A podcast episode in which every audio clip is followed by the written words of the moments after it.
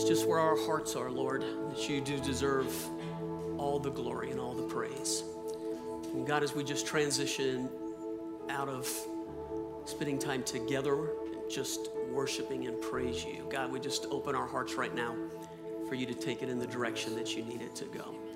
So just plant, Father God, your truth and just your seed of, of righteousness right now. Just bring a harvest in our life. And I just thank you for your faithfulness in that. And I pray it in Jesus' name. Amen. Amen. Amen. You can go ahead and take a seat. Thank you. Hey, glad that you are here on the way in. They hand you the notes for this weekend. Uh, there are a couple of fill in the blanks, so you'll need a pen or a pencil, or you can do notes via the online U YouVersion of the notes. And if you learn best by listening, that is uh, fine too. There's only one quick announcement that I have, and then we'll jump right into the teaching. Uh, first part of June, I think it's the second, if I remember right, um, we have the concert that uh, one of our own, Thomas Ewing, uh, is the opening act for, and we thought it would be neat if our church um, were to go and support him. So we sold about 410 tickets. Uh, for that, so that will that'll be enough to influence how it goes at Fiddler's Green that night.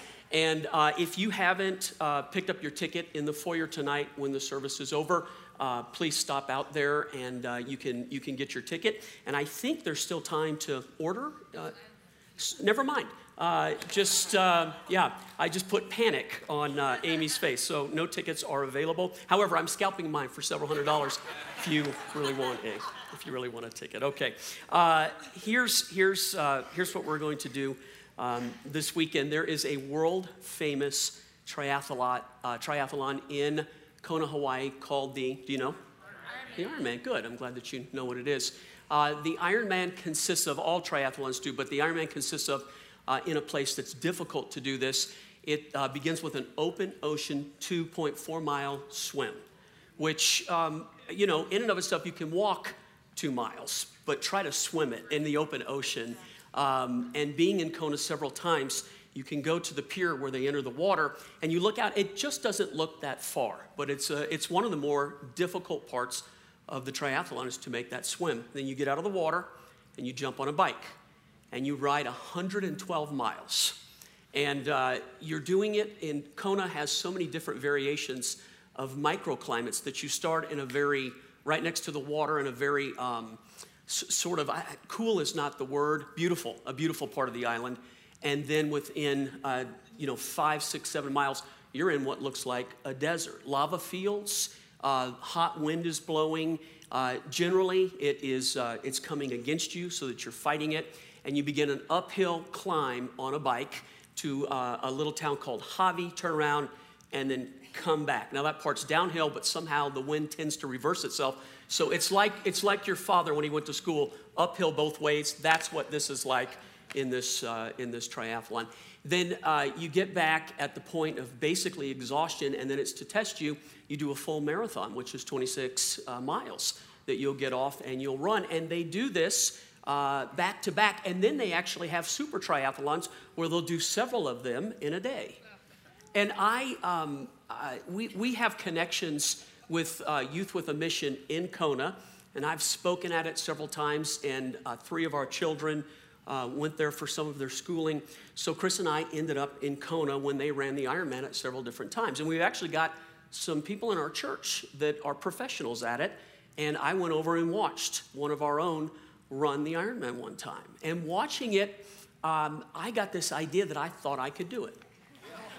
It just seemed to me that in my, anybody else in your head, you're still 18 years old, right? So I, I just, I feel, I, when I wake up, I don't feel 55, I feel 18. And I think when I was 18, I could have run it at my, you know, at my best. And I still feel like I could do it. So just, I kind of, I watched the swim and I drove uh, the path the day before they did the, the race to see how, how tough it was. And I thought, you know, half of it's downhill. I probably could do that part pretty, pretty well. And then the running part, if I had a good pair of shoes, I think I could probably take that thing on. So I looked it over and I thought, man, I, I that would be a dream is to run, run the Ironman. And it just so happened that uh, within a week of that time, we were doing uh, a life day um, at, uh, at Redstone, and we had a 5K. So I thought I'll test myself out first. and I'll see if I can run the 5K. And if I can do that for sure, I'll enter the Ironman and I'll be, be good to go. And so I entered the Jubilee 5K. This is about 110 people or something like that. And in my age group, I came in last. It was, uh, it was really an interesting, an interesting uh, thing. And so um, if, you, if you are a, uh, a, a competitor, uh, and especially a finisher in the Ironman, you get this visor right here. And so uh, somebody dropped theirs, and I, I got this. Um, and so I keep it in my car, and every once in a while, someone will say, Have you run the Ironman? And I'll say, You see the visor, don't you? And usually you don't have to say anything else besides that. There's just such respect for this visor right here. So here, here's just the thought with that. Um, you recognize, because we laugh and we joke, and maybe you see some of yourself in the humor, is that we tend to think uh, in terms of so big that we can do that. And in reality, to ever get to that level, you've got to be able to do the small things well first.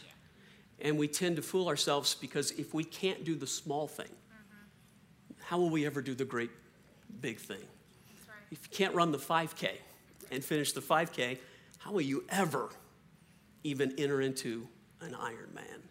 And so in our minds, we tend to think oftentimes like, you know, I think I could do that. And there's not a lot of reality in that thing right there. And it's in, it's in testing yourself in the smaller things that you find out whether or not you're ready to do the bigger things. And that's where this series comes from for the next month. It's called All In, with the idea that when we throw out um, a phrase like that, let's go all in for God, you realize for as many different people as hear that right there, there's a different idea of what it means to go all in.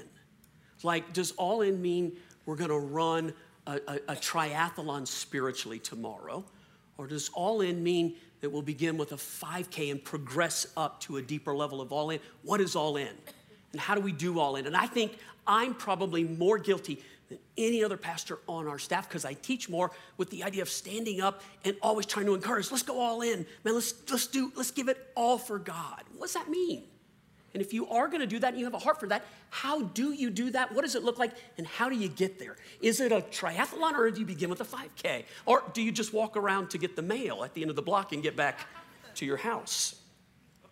So, how do you go all in and what does it look like? And how about this thought right here? I found this little video that was kind of funny that I think illustrates um, the idea of, of how difficult it is to go from zero to 100 on YouTube, they have an entire genre of people jumping on treadmills when they're at full speed.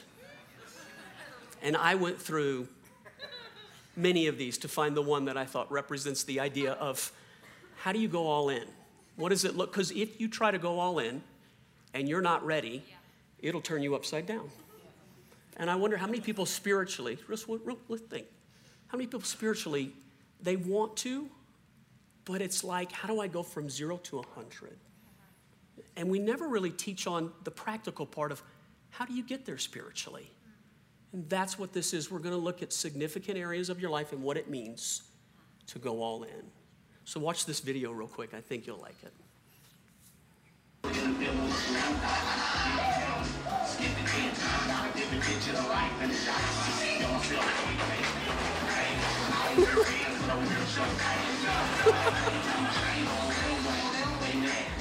Oh, it gets better.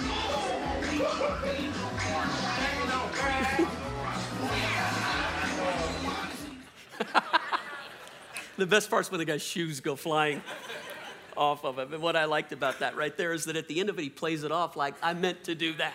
And what you couldn't hear, I think it was his father who was kneeling down on the computer right there. His father's just laughing hysterically and not looking at the guy. So, just real quick, I wonder how many people, with the intention of really doing good, when the pastor stands up and talks about, let's go all in with our lives, jump in and find themselves yeah. topsy turvy like that, and then try to play it off like I'm doing good when maybe you're not doing so good. So, I thought, how about let me pastor you with the idea of what it means to go all in. And there's a scripture that I want to use as um, sort of our foundation through the series. It's in uh, Matthew. Jesus himself has asked the question. And by the way, um, so that you know, so you're like, have I heard him teach from this passage before? This is like, um, it's a real simple understanding of why I will use this over and over for as long as I, um, as long as I teach here. Uh, it would be found in this. It's Jesus himself speaking. He's answering a question. Um, the guy asks, What does it mean to go all in? And Jesus said, You must love the Lord your God with all your heart, all your soul, all your mind. This is the first and the greatest commandment.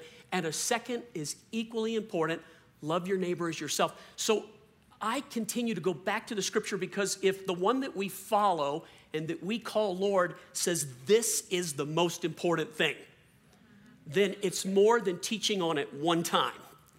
We continually come back and measure ourselves by this scripture right here. If the most important thing is to love God with all our heart, all our mind, all our strength, and then to love other people like we love ourselves, that's how we measure whether or not we're going all in. So, this is where I'll begin with a real wide message on what it looks like to go all in, how you go all in, what are the steps that you can take. And I wrote in my note this little saying that Chris and I use with each other, and we raised our kids on this. Change doesn't happen in one day, but it happens daily. And over a lifetime, little changes make the big thing, don't they?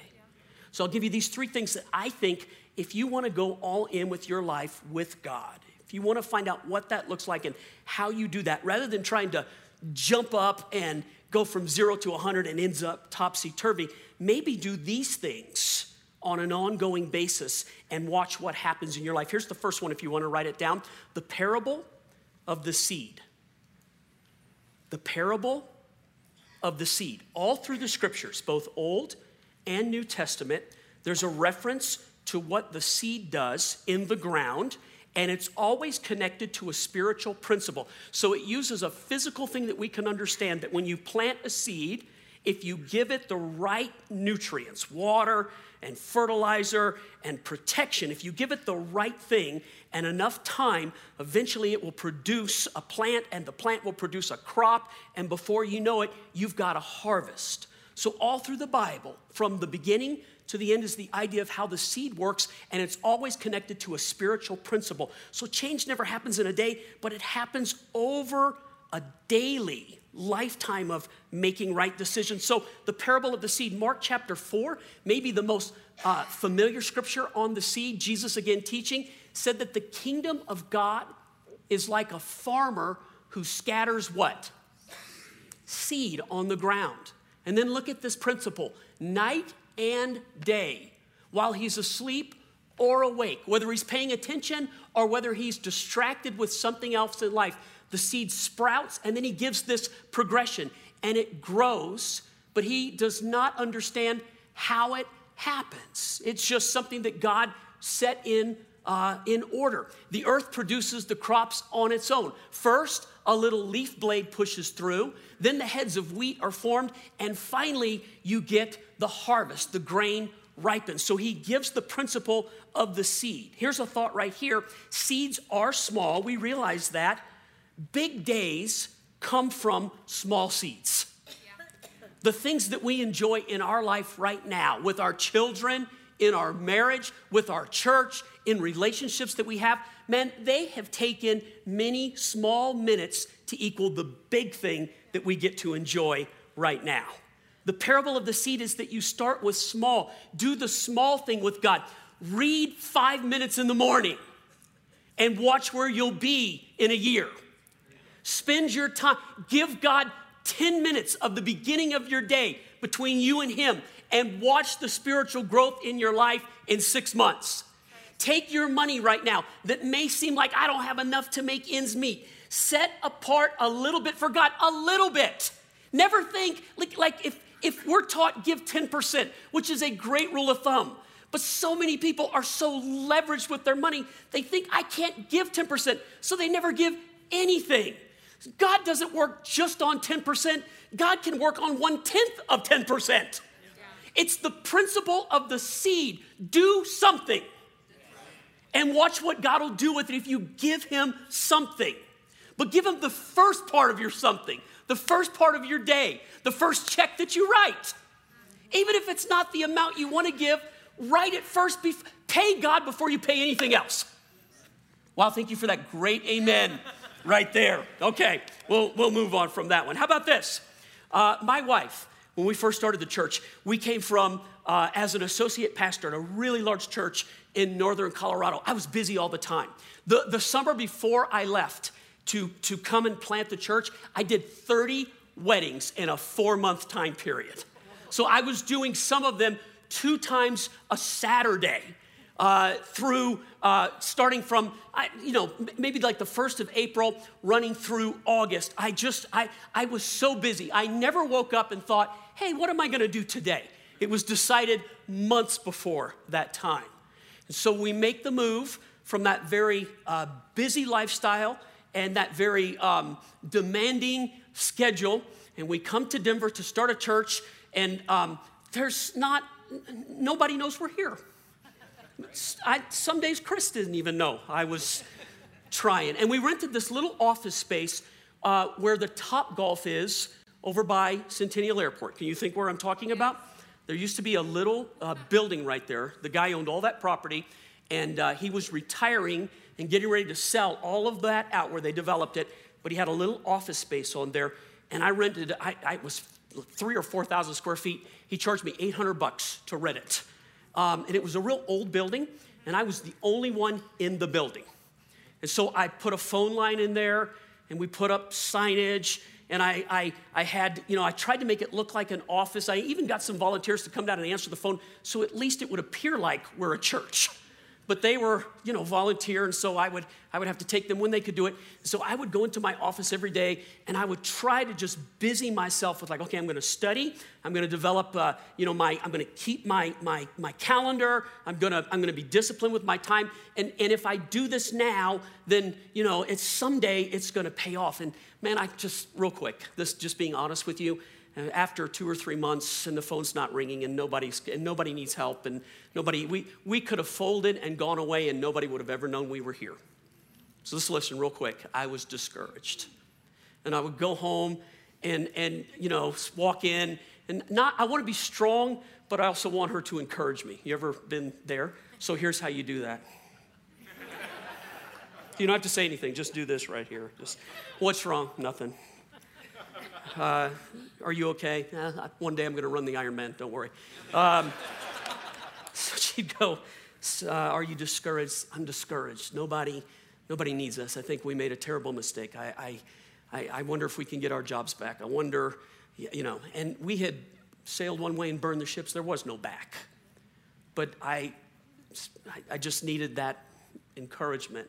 And Chris, she came to me and she's done this. She did it this afternoon. Um,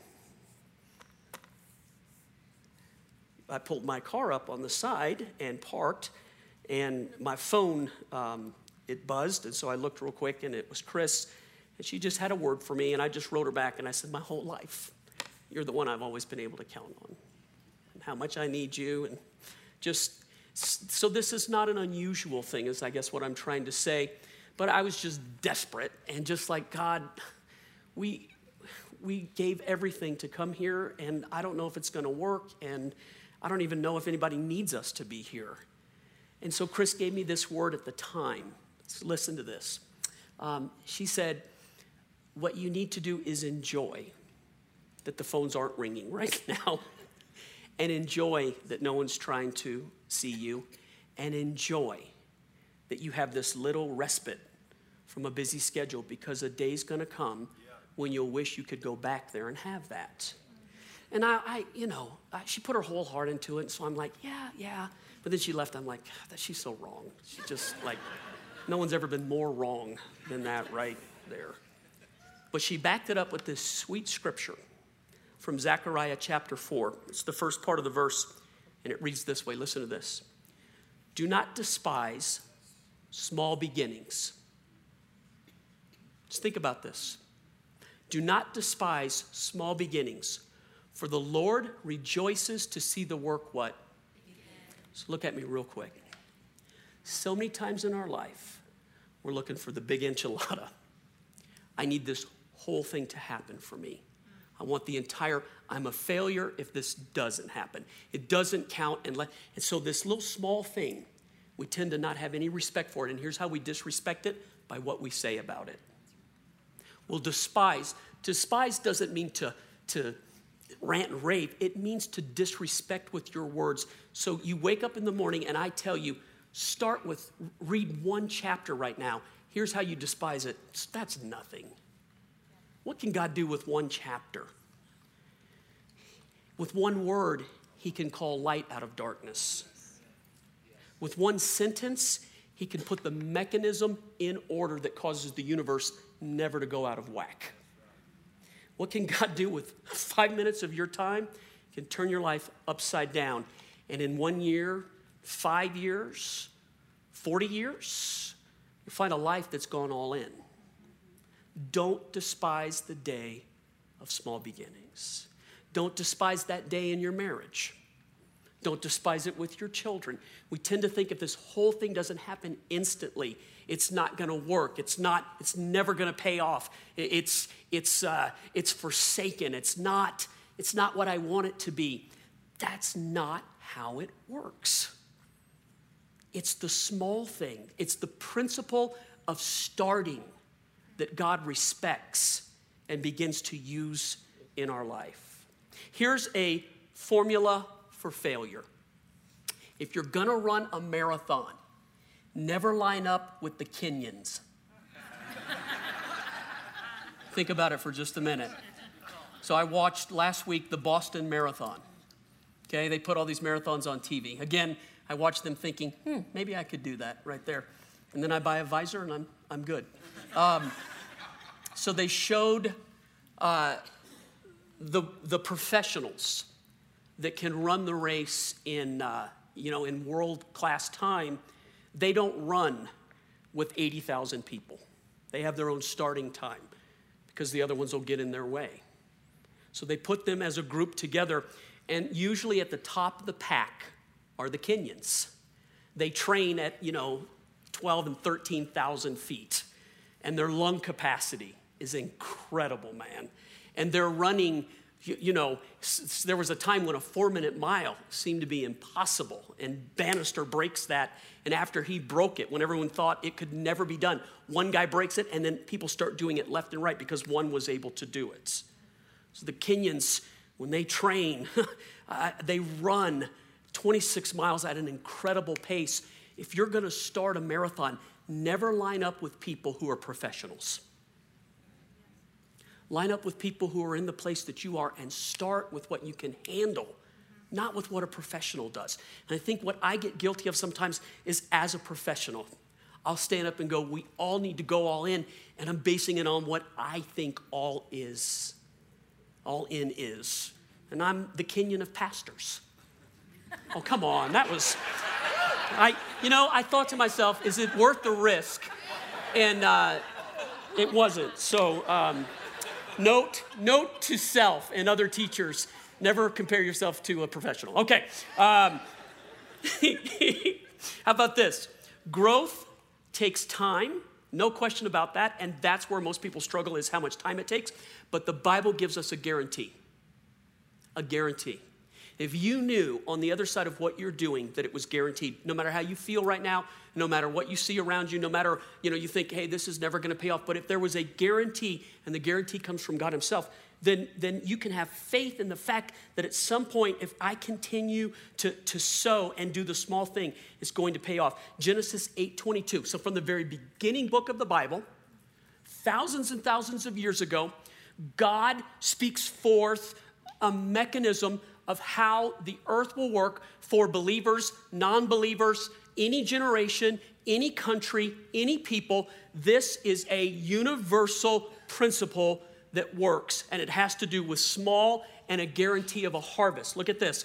As long as the earth remains, so just, just I want you to think about this real quick. This is not for um, uh, it's for five generations. As long as this earth is here and is spinning on its axis, as long as the earth remains, there will be planting and what? Harvest. Look at me. This is God guaranteeing that if you'll just simply start with the small, This principle pays off in your life. As long as the earth remains, there will be planting and harvest, cold and heat, summer and winter, day and night. There is a promise in that right there that you can base your life on and that you can get a guarantee about what God wants to do in your life. Growth takes time, but there's a guarantee that it will produce a harvest in your life. Here's the second one. Okay, so we're talking about how change happens, what it means to go all in, what does it look like, how do we get there? The parable of the seed starts small. Don't despise the day of small beginnings. You'll get to the bigger thing. Here's the second one the benefit of a teacher. Now, this one I am going to compare myself a little bit because I feel like I've earned the right to do this. The benefit of a teacher. Jesus himself teaching again on what a teacher does in our lives says this right here. Students are not greater than their what? Master. Master. Students are not greater than their teacher, but the student is fully, who is fully trained will become what? Like the teacher. So the principle is just simply Jesus is saying that in all of our lives, I heard a guy describe it this way. He called it a law uh, of a lid. And he said, over our lives, every one of us, there is a lid, and the lid is determined by who you listen to and who is teaching you, who is leading the way in your life. Because here's the principle the student can't be greater than the teacher, but when the student has learned everything, they become like the teacher. So if you don't have a good teacher in your life, it means ultimately that you're not going to do good. That's what he's teaching. And if you have good teachers in your life, plural, then you do good. Do you see that in that scripture right there?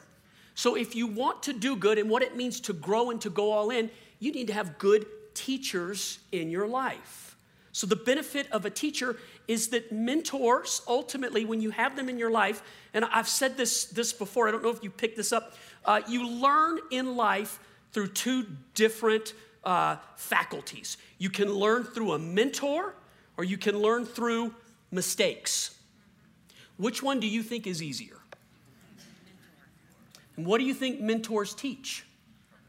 Their mistakes. So, exactly. So, a mentor can take you through something, and if you find good teachers, good mentors, good, good people who are in front of you, they lead the way, they pull you up, they're calling you, they're drawing you, they're encouraging you, they're pushing you, exhorting you, they're doing whatever it takes to get you to move forward into that thing right there. So, how about this right here? Man, I've got many, mentor, many mentors I've never met. Some of them are authors of books that I'll never get to sit down with and look across the table and talk to, but they have taught me so much. So, uh, I, I mean, think of all, all the books in your life that you, you might have read, spiritually speaking, where a person talked about a concept or, or something that they understood or experienced God in, that when you read it, it opened your mind and allowed you to move forward into that thing right there. That's what a teacher does for you. And then there are the teachers that you can touch and that you can hear. Look at me. This is why you can't stay home on a weekend and say, I had church with me and God in my living room, or I went to the forest and he and I communed in front of the pine tree. Yes, you can you can connect with God anywhere, but God set it up that you need people in your life who are in front of you to draw you and encourage you.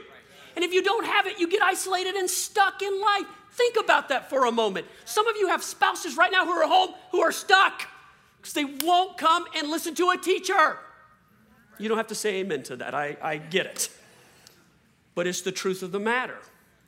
So, the benefit of a teacher is that it draws you up and it causes you to grow. How about this? We all need teachers. Everybody needs a pastor. Pastors need pastors. I have a pastor. And my pastor is, is a much older man, and I worked for him at one point in my life, and he's retired now. But he's the guy that I can call and say, What do I do about? Or how do I do this? Or have you ever struggled with this? Or have you ever tried to, to, to do this? What did you do? His, his advice, his information, the place that I give him in my life makes it easy for me. Do you understand what I just said? If you give someone the place in your life, if you'll let them be your teacher, It makes it easier for you. You can, you can move light years ahead. Okay, uh, I'll, give you, I'll give you an example. I got to play golf uh, fairly recently at Pebble Beach. Okay, and the, the US Open's gonna be there next month. So they're getting the course ready for the US Open. And um, so the fairways are half, the, any golfer in here, they're half the size that they normally are. And the rough right now was four and a half inches and it's gonna be six inches. And I, I tend to think, just like what I said about a marathon, I think my golf game could compete with a pro. I just don't have the opportunity. And so I went to Pebble to give myself the opportunity. I'm gonna play on a course that a pro plays. And I, it was horrible. It was beautiful, but it was horrible. And I had a caddy. And the caddy finally, I think it was on hole 11, and it's just gorgeous. And he finally just stops and he said, John, uh, he said, this isn't going well. it's nothing like an honest teacher. This isn't going well. And he said, Can I give you some advice? And that, listen, your answer to that question is everything. Because if you're like, you cannot give me any advice, it doesn't matter what he knows, it's not gonna help you. And in fact, it aggravates you. And I finally was at a point where I'm like, tell me something, something. So he, he, if you're not a golfer, you won't, but he, I'm 180 yards, and he says, take your hybrid. And to try to get out of this rough, you can't get there with an iron, you're not strong enough. Oh, that burned me. That just frustrated me. Just swing nice and easy, and it runs down on the green, and the people I'm playing with, like a golf clap. And I feel so good. One shot, and I feel so good. Told you I could compete with any pro out here on this, on this thing. So my point simply is this: if you will, if you will trust yourself to a teacher, someone who has knowledge and someone who knows more than you know, that maybe is just a little bit ahead of you, the result in your life is terrific for you. It's terrific for you. What it did for me, just allowing me, after one success, then the rest of the time, I'm asking his opinion. What do you think about this? What should I do about this? Where his knowledge about where to put the ball and where not to be was just, it was incredible. And it was so important, and it helped me have a better experience. All of us need teachers. All right, here's the comparison of something that I felt like the Lord said to me. And uh, maybe I should have just pondered it in my heart like Mary did when the Holy Spirit spoke to her. But uh, I'm going to take a chance with it. Okay, teachers are needed and awesome, but there's a level above a teacher that God can do in your life, and He actually calls it a father. So, Paul actually talks about this principle, and I'll just throw something out to you. Uh, it's from 1 Corinthians 4:15. Even if you had 10,000 others, to what? Let's do it one more time. To what? Teach to teach you about Christ, you have only one spiritual father.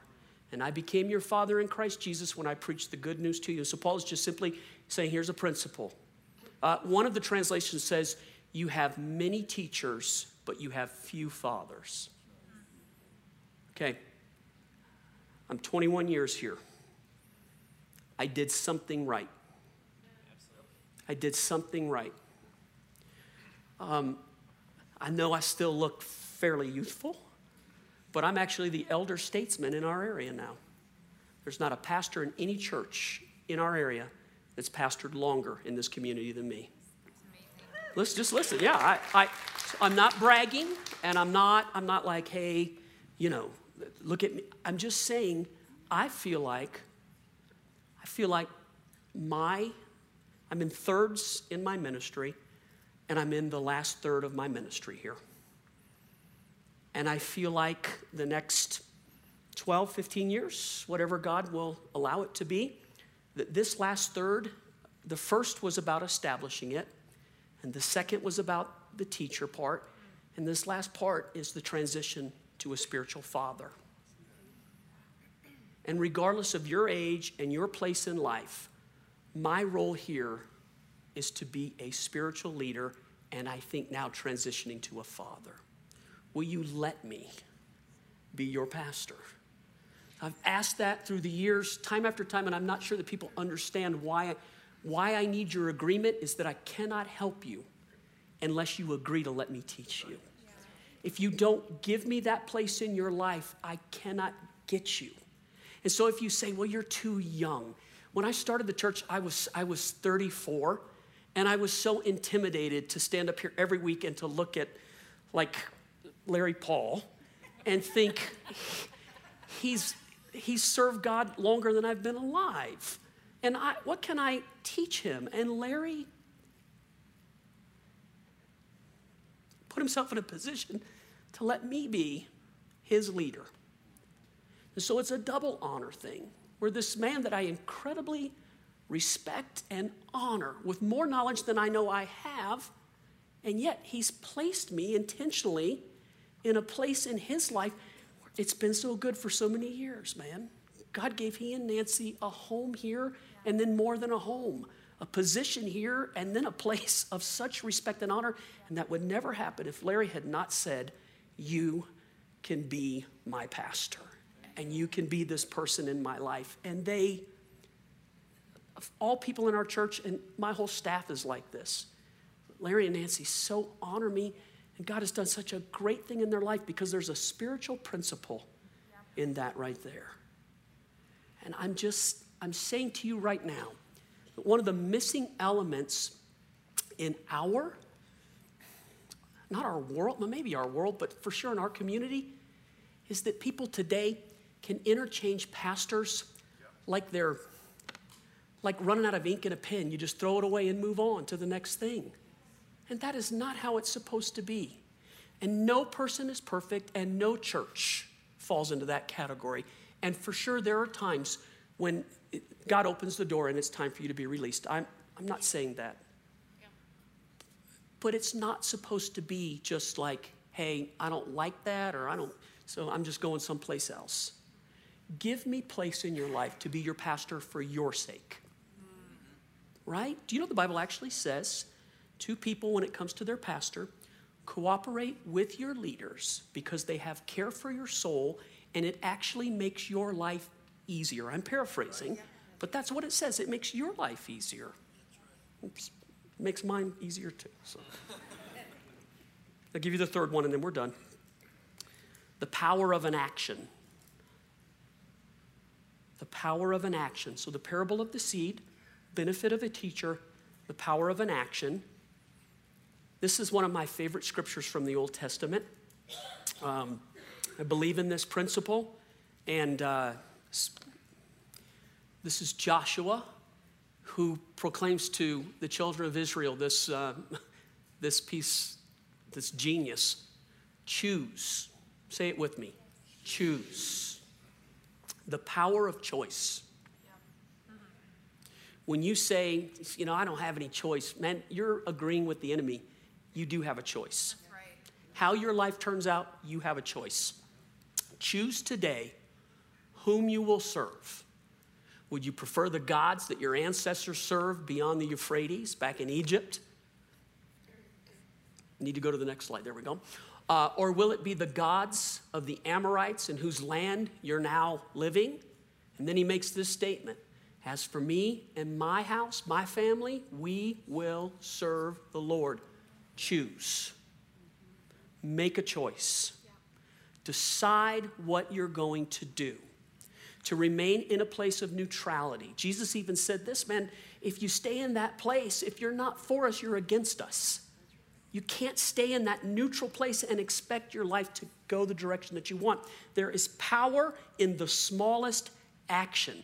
What we choose daily creates our destiny over time.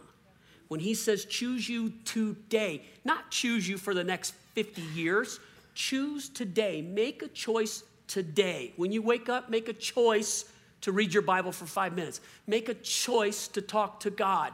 Make a choice to use your resources first for the kingdom of God. The smallest action God uses in a tremendously powerful way.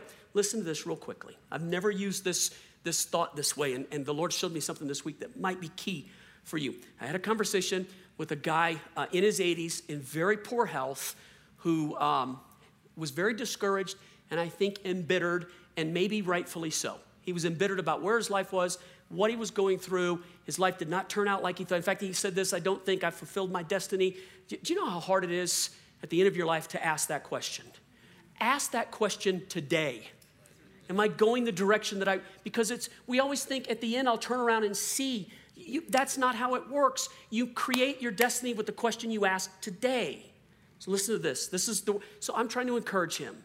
And I'm telling it's not too late, man. God can use, he can use today. Give him today. And this is what the guy says to me. He said, I'm too old and it's too late for me. That's what he said to me. I'm too old and it's too late for me. Now, look, I do, on one hand, I do understand this, right? And I'm, there's no hype in this. He's not 25, and he's, he doesn't have the time of compound interest. So, the decisions that he is making today, here's how the, the kingdom of God works. Spiritually speaking, salvation, you, you can serve God from the time you're five and God gives you the gift of salvation, or you can come to Him in the last five minutes of your life, and God will give you the same pay, the gift of salvation. But what happens inside of your life, the decisions that you make when you're 55, do add up when you're 85. Do you agree with that? And so it is very hard to change your life and see the fruit in your life, but salvation and fruit are two different things. And Jesus taught this principle. I don't know if you ever considered this, so I'll show you the one scripture, but let me give you the parable real quick. It's the parable, one of the parables of the vineyard owner. And he says, um, he, he compares himself as a vineyard owner, and he says the vineyard owner is going away on a trip, so he hires people to come and work in the vineyard while he's gone. So he hired some first thing in the morning, and he agrees on a price with them. And then he hires some people at noon, and he agrees on the same price with them. And then he hires some people in the evening and he pays them the same thing as he paid the people who worked all day. And then the people who worked all day came to the landowner and they said to him, This seems unfair to us. We worked all day long and you pay us exactly what you pay the people who only worked a couple of hours. And Jesus said these words listen to this. He said, What is it to you if I spend my money the way that I want to? He said, We agreed on a price and I paid you, friend, exactly what I said I would pay you. So, what difference does it make to you if I give someone else who worked less the same amount as I gave you? And it seems on the surface, what an unfair thing for Jesus to talk about. That doesn't seem fair. But in light of salvation, he's trying to teach that you don't have to do this at 20 in order to get salvation. You can do it at 80 and get salvation because it's Him who's giving the gift.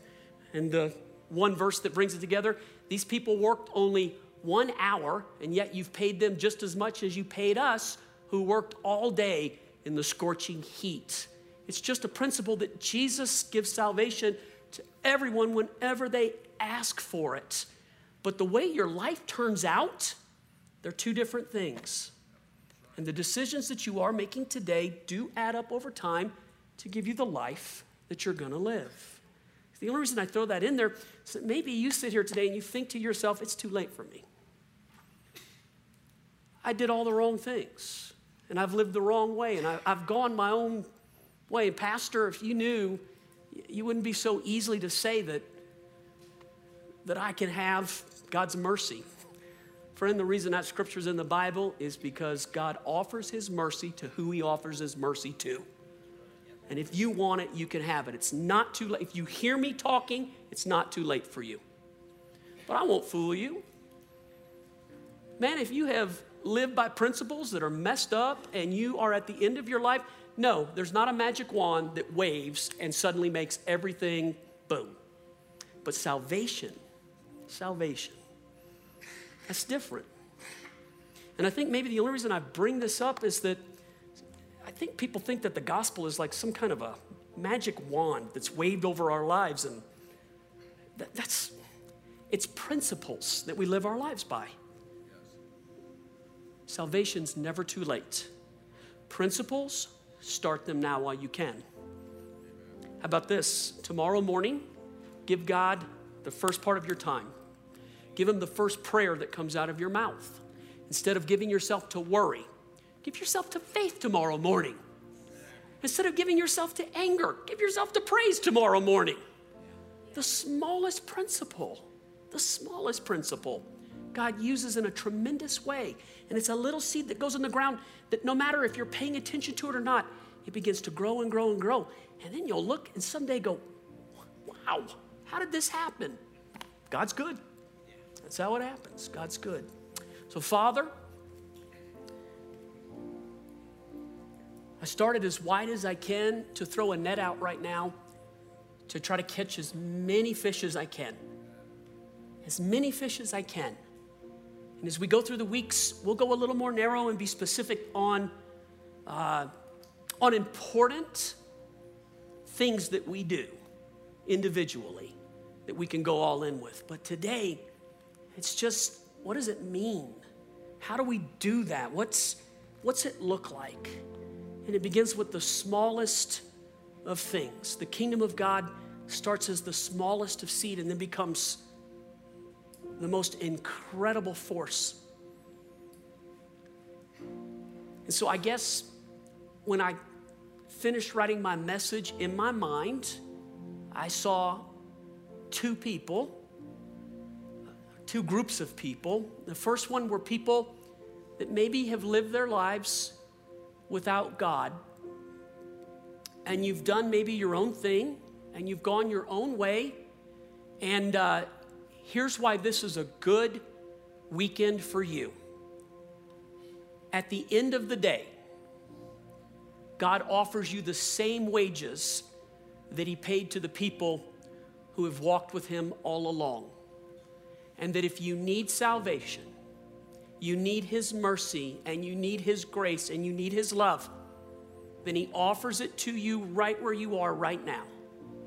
And rather than saying it's too late for me, I wished I would have done that 15 years ago. Rather than getting that mindset, I think this specifically is geared to, to be a hand that, that opens to you. And God offers friendship to you and offers to you mercy.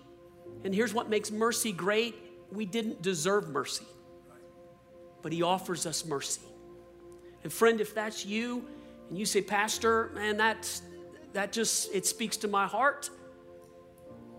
You're talking to me. And I want to come in the kingdom right now at the place that I am in life. And when I pray, if I've got your heart when I'm praying, then I want you to agree with me when I'm praying.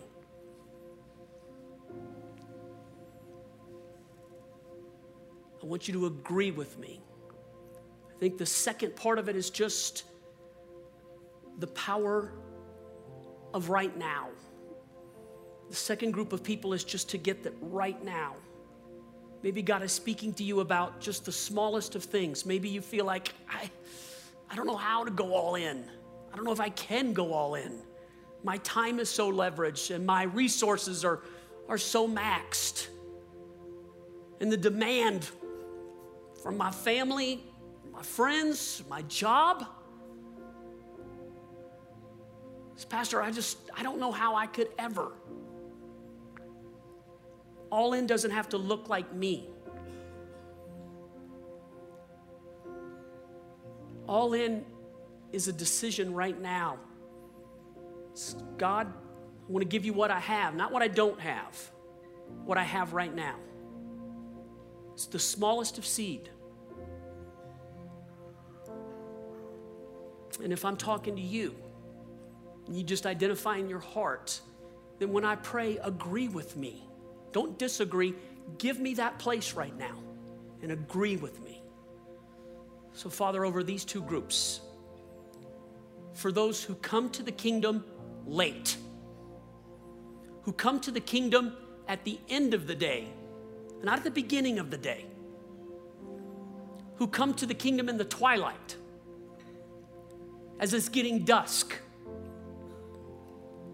who come to the kingdom not as a child,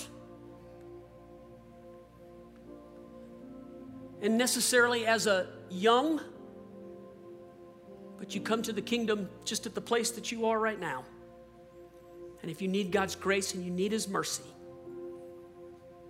if you want the life that He offers, then agree with me right now. Just say yes, yes, yes. I need that. I want that.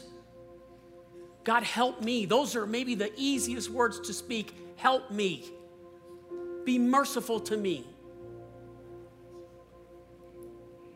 And if that's you, just agree right now. Yes. And the second group, it's just the smallest of thing right now. God's not asking for what you don't have. What's in your hand right now? You got five minutes in the morning? You got a whisper of a song that you can sing? Do you have a few minutes when I say amen to lift your voice? What's within your hand right now? Because it's a seed that's powerful in the kingdom. Whatever God would speak to you about, yes, yes. Make a decision today. Choose today while it's still called today. Father, whatever, whatever, I just agree with you. I want to give you the first, and I want to give you what I have. God, I know where I want to be, and I can't get to where I want to be today, but I can make a decision to give you what I have right this moment. The breath in my lungs, I'm going to praise you in just a second. And when my eyes open in the morning, the first part of my day, I'm going to give to you. And God, as I go throughout my day, I want to arrange it as such that, God, I'm looking at you first as I'm walking and going. That little decision is so powerful. God, thank you for helping us right now. And thank you for your mercy over our lives. And I pray it in Jesus' name. Amen. Amen. Yes, amen.